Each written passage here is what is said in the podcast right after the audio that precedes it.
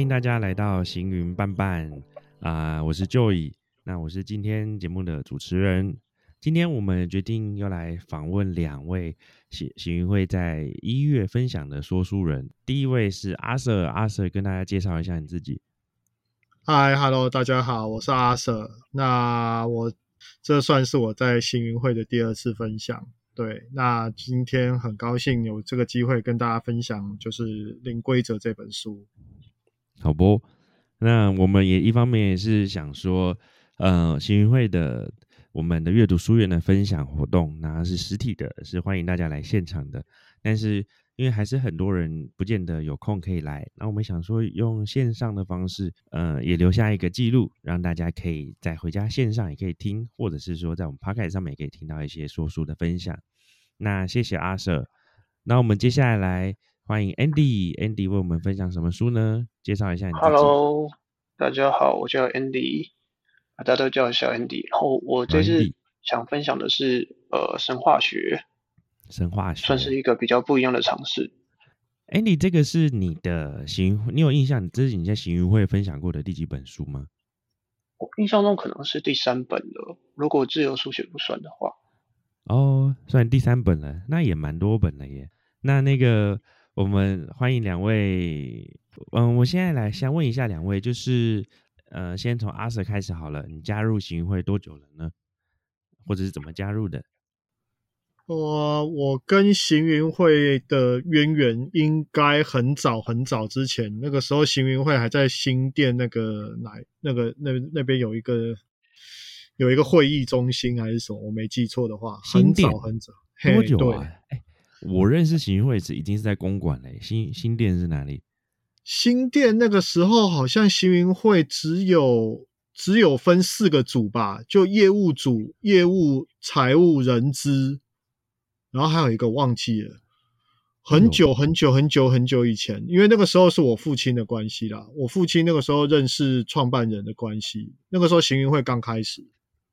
那代表你确实，那你应该比我还要早哎哎，你父亲是创办人是指？没有，他认识创办人，我我父亲他，对对对，不是啊不是啊，谢老师的儿子吗？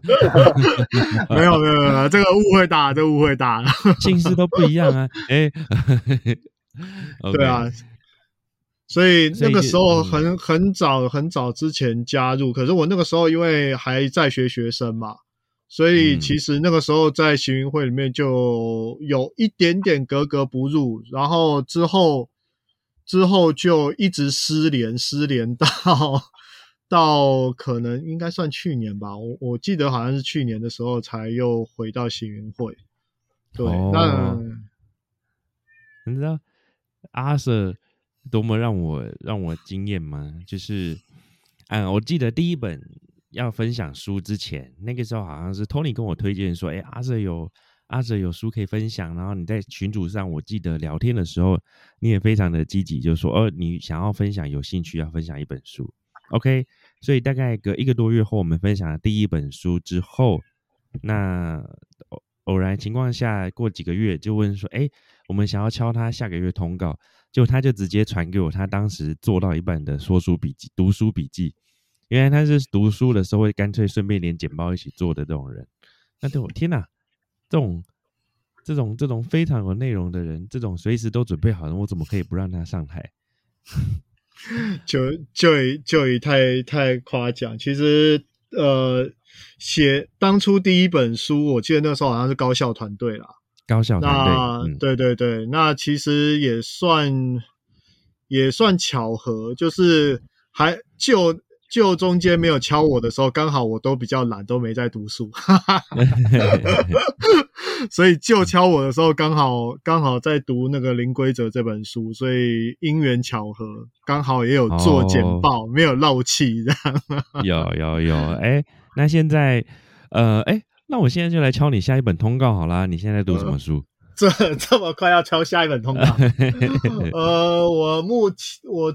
最近都在最近在读有一本那个小规模是趋势，因为最近我在在看小众行销相关的东西。OK，小众行销的东西，小规模是个趋势，哎，好有趣的一个，这是新书吗？呃，它不算新书，它应该它算出了一阵子。我看一下它出版日期，因为看一下啊，它出版日期哦，二零一九年七月，嗯，所以二零一九年七月，对对对对对，还在疫情之前。现在以后这个所有世界会分疫情前跟疫情后。对，没错，没错，就是呃，看法会跟以前我们比较偏规模经济的想法比较不一样。嗯，对，因为规模经规模经济期间，我们就是希望说，哎，什么东西都要大嘛，最好是所有人都买我的商品，然后我的商品可以卖给所有人。但是现在看起来，这个方式，呃，不是这么 work 啦。我不能说完全不 work，但是它不像以前，就是哎。很容易就可以达到说每个人都买自己的商品这样子，听起来像是一种告诉大家说，不只是规模经济是个营经营策略，有经营策略的方向，小规模也可以形成足以赚钱的方法，还是说他？我好奇这本书他会把目标放在哪里？他其实他比较像是我看我想想看，这他这个该怎么讲？它比较像是看一个世界趋势，所以它里面把它分成呃 AI 的智慧，然后教育业，然后能源业。像能源业，他就特别讲说，呃，我们现在不是台湾在讲所谓的绿能发电，不管是太阳能或者是潮汐或地热这些，对不对？嗯，那这一些的发电，你还是在一个国家组织底下。他去做发电的事情。那这本书里面他提到的是说，其实未来的发电就是发电厂这件事情，其实是每个人家里都可以发电。哎，可是那个发电的功率会是功效会差很多，不是吗？因为我在发电的领域上，我记得它的那个瓶颈就是，比如说你什么骑脚踏车发电，然后你骑三个钟头，哦，终于可以让你的台灯亮五分钟。对对对对对，哎呀，他现它现在会变成是说，像呃像之前之前公投的呃，我没我先声明啊，没有任何政治立场。是之前公投的时候有提到关于核能发电这件事嘛？嗯，那其实欧洲像德国，它已经有很多的家庭是采取所谓的太阳能发电的方式。嗯，那太阳能发电，太阳能发电板那种摆在屋顶上那种，对吧？对对对对对，那它等于是说发电的部分它储存起来，多的部分它卖回给电厂。嗯，那这个其实现在在台湾，其实台电有在做这件事。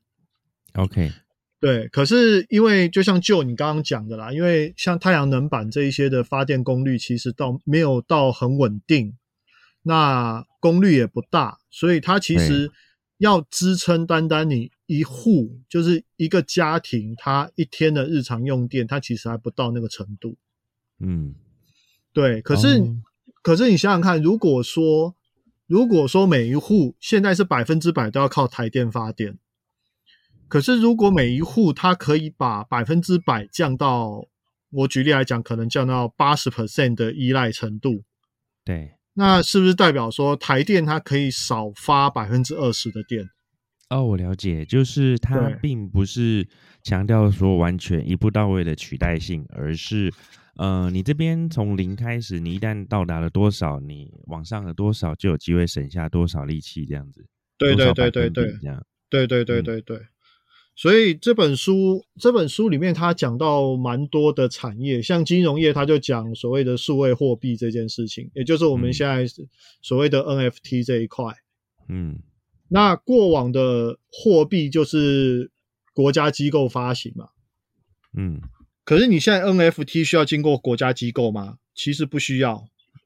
对，对你 NFT 的 NFT，它等于是你自己就可以发行你的货币，只要你的市场他们认同你这个货币的价值。嗯，对，所以他这本书里面提到很多都是变成是说。我们在学习上面，他就会从所谓的大规模、大型的学校，转变成为我们个人可能在 YouTube 或者是在任何平台上面采取所谓的个人终身学习的概念。嗯哼嗯哼，对，所以我是觉得这本书它蛮有趣的，是它有点有点像是那种大未来预告的，然后在一个化整为零的概念这样。对对对，因为像我们现在，像我们现在其实最明显的一个例子就是，呃，像媒体好了，像媒体业，过往我们其实就是看电视嘛，那就是那几台，所以其实说实话，你接收的资讯大概就是这几个媒体带给你的资讯。可是现在现在不一样，现在变成是说。我除了电视之外，我有网络，网络上面它还切分成，可能也切分成 YouTube 非常多的频道，非常多对对对提供者这样，所以变成是说，我未来我自己这个人未来可以变现这件事情，它不再是说，哎，我有一百万的追随者，我有两百万的追随者，不是这样子。他未来所谓的变现，可能我只有十万的追随者，甚至可能只有五万的追随者。可是这些追随者对我他是有高度信任感的，嗯，对，那他们跟我的互动是比较密切的，甚至他们对我呃对我的观点，他们是觉得哎，这个人讲的观点还蛮有趣的。所以过往的过往像是台积电或者是像红海这种大型企业，这种规模，其实你说现在你要再有第二个红海、第二个台积电，其实。很难，嗯，对，就个人创业，你对个人创业，其实你已经很难做到说，哎，哎，这个这么大规模的去去做这个部分，对，对，OK，好，我们留一点点到阅读书院说书的时候再来跟大家分享，OK 啊，或者 OK OK，或者是下一集的，哎，可是你现在已经读完这本了吗？没有，我现在才读到那个能源的部分，所以你看我刚刚能源的部分这么有感觉。能源，那既然阿 Sir，我们今天明明要讲零规则，因为你已经把前一本书已经下一本书也聊到一点点，刚好也做个预告。是这本书你可以再跟大家复习一次吗？这本书名叫做……呃，它叫做零规则 （Zero Rules）。哦，不对，对不起，它叫 No Rules。对，哦，刚刚那本吗？刚刚那本对，嗯。好，刚刚那本叫做《小规模式趋势》（On Scale）。小规模式趋势，对对对，它是新出版的，呃，读书共和国底下的新出版社。对，呃，新兴的新，对。好，听起来蛮有趣的，大家先期待三月九号的阅读书院。好，那我们现在来看 Andy，就你要讲什么书？哎，其实我还有好几本书，我我是不是应该在这一顿 Podcast 录完之前？决定好我要讲哪一本？哦，我以为你要一起打个广告哎。其实我，其实我，我最近我今年读的有一些是中文书，可是我还想说，有一些中文书，如果是作者是在台湾内的话，然后我们办活动、办行会活动，会不会就是比较会有作者在台湾的作者会介意？我大概就是因为这一点，所以卡住。对啊，所以你要你要邀你要不要邀请作者干脆来新运会 直接顺便打书？哦，这个作者 如果他如果他在台湾的话啦，哎，那我刚好先帮我那个帮一个作者打做帮帮一个作者，我以前上过课的老师宣传一下好了。我我获得他同意前，我应该不会在新运会讲这本书。这个老师叫洪振宇。呃，他是去去年出精准写作，已经呃得过去年的去年的，就是阅读类的出版的奖，然后已经出了很多本书。对，洪振宇老师，然后我上过他写作课，那我也上过他的提问课。那他延续的之前就是一些呃，他延续了他的课程跟内容，然后他呃曾经是 GQ 的副总编辑，然后也待过很多。新闻媒体，然后现在等于是在做各种风土相关的研究跟书。那讲那么多，重点是他的下一本书《精准提问》下一个月出版，那三月出版。嗯，出版前他的编辑有因为上一本书的那个推荐序里面学员课学员的心得效果不错，所以他就邀请他有这一次就有邀请我去写那个学员心得序。所以变成说我写一个一千五百字，后来被删到一千字，然后所以在那个书上面的那个序就已经有我的名字嘞！天哪，好开心哦！我看一下能不能直接顺便收到。精准，很令人感动。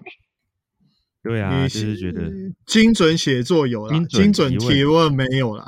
提问有这个已经在博客来应该有了吧？找一下哦，我看一下洪振宇老师嘛，对不对？精准提问，对啊，有有有有有有，呃，目前是四月版，对，精准四月，他三他三月二号才出版啊，对，没错，对啊，然后总之这个大家可以可以再期待一下，然后我只是说啊，天哪，我的书，我的名字出现在某本书上面，开心。什么时候要出你的书？要要多等多等一阵子，对，等我开始养成每每周写部落格的习惯了。哎，你看，我们现在虽然大家只有听得到 p 开的声音，但我现在正在播博客来的投影给大家看。然后有有没有看到学员心得分享文？第一个叉叉叉，第二个叉，第三个戴嘉庆，耶啊！人人生成就解锁百分之二十哦，有书上面有我的名字，对，百分之二十，里面有一千个字，我出过书，里面有一千个字。然后，因为我们写这本书的书评的关系，就是刚好，呃，他有邀请，就是他有给我们一个书档，让我们大概看。我发现说。这本书真的把那个我们课程是好几天的课，但是他把它拆解到非常的细腻，在理论跟工具方面有很多的实例，我觉得非常值得推荐。提问的部分，这本书叫《精准提问：漫游者文化》，三月二号出。哎，我觉得我们今天会聊了很多书，哎，然后那我们接下来要把麦克风转到这位嗯的那个 Andy 了。Hello Andy，Hello，哎，要跟大家分享一下说。你什么时候加入喜云会，或者是说你有什么比较印象深刻的故事吗？我想想看哦，我好像是二零一六年吗？大道城那个时候进去的。嗯，一六年的时候，对，一六年在大道城，然后那个时候好像是看一个设计的纪录片吧。好像大道城设计哦，你是有一个设计思考的纪录片。对，所以你第一次参加是设计思考那一次，还是说？那次的约会活动哦，所以那次约会是你第一次哦。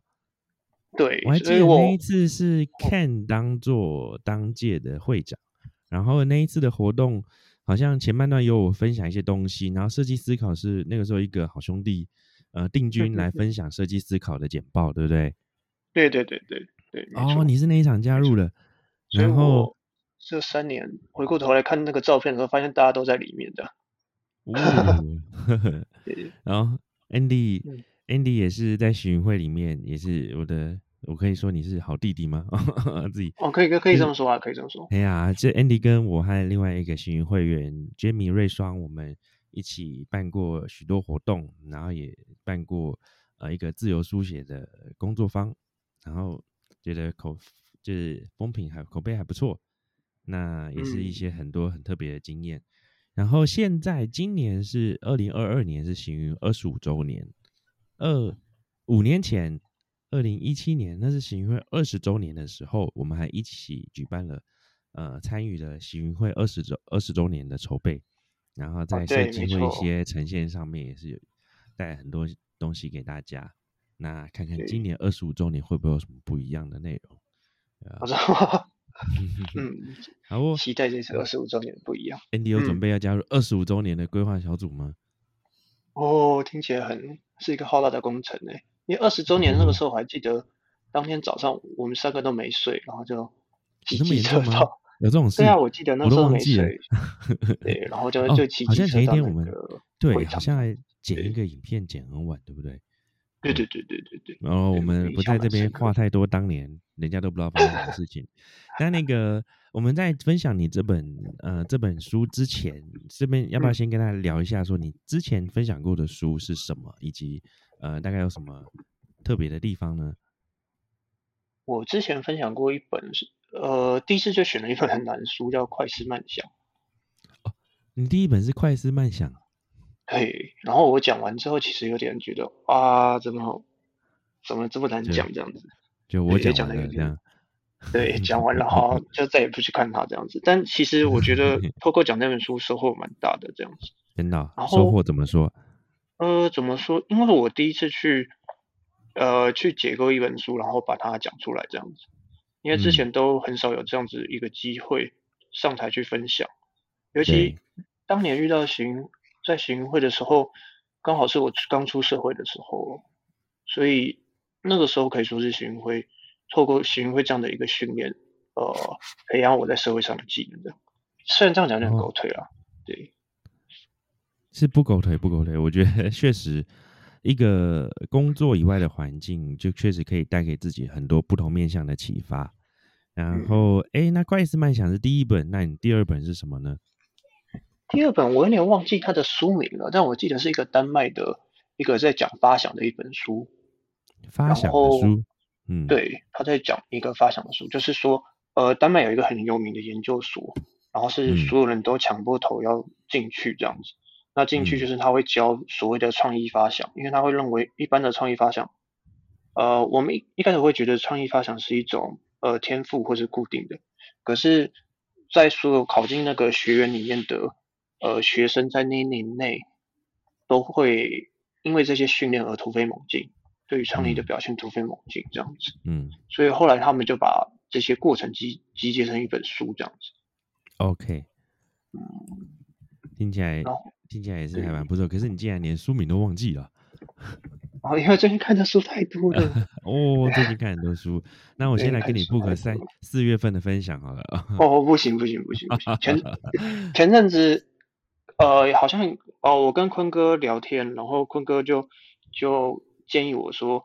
我这次讲的神话学，我在一月讲的神话学，希望有机会可以再讲类似像符号学主题的，希望在半年后这样子。哎，我也会期待你讲这类型的书。哎，我觉得这种主题还蛮，我觉得你来讲会有比别人更多不同的体验跟深度。哦，但是老实讲，我也在尝试中，就是一边尝试一边学习。嗯，这边跟大家补充一下 Andy 的背景。我记得刚认识的时候，你好像那个时候是做。教育相关的产业，对不对？对，然后刚转行销，然后转行销，然后好像在行云会过程中，你发现对设计的兴趣，所以你就开始自行进修设计，然后到现在变成一个专业的设计，对吧？哦，可以这么说，但其实大家都帮了很多忙，这样子。嗯哼，无论是呃 Joey 啊，然后瑞松啊，Emily 啊，嗯，然后呃 Claire，大家都帮了很多忙。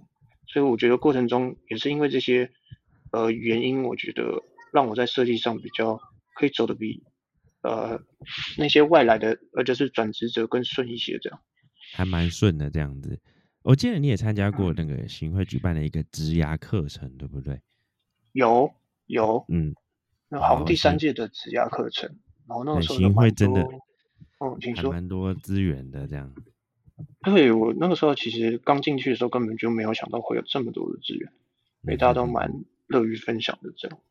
对啊，那其实也是要看就是呃各个热心的人，然后再愿意花自己的时间来贡献一些内容给大家，贡献一些呃智慧或经验分享出来这样。那那就谢谢 Andy 刚刚分享前面的这一些之前的经验，还有你第二本忘记了的书名。那四月不行，那先来安排个五月好了。敲完不行啊，不行，五月也不行。我最近要参加一个设计比赛，然后嗯，可能最近三月开始要闭关这样子。闭关，所以那就六月、七月等等，可能要七八月了。可是七月是。呃，七月不行，可能七月后，对我们七月后再看看。对，好啦，开玩笑的，就是继续看下去。等到随时欢迎你准备好的时候回来行会分享。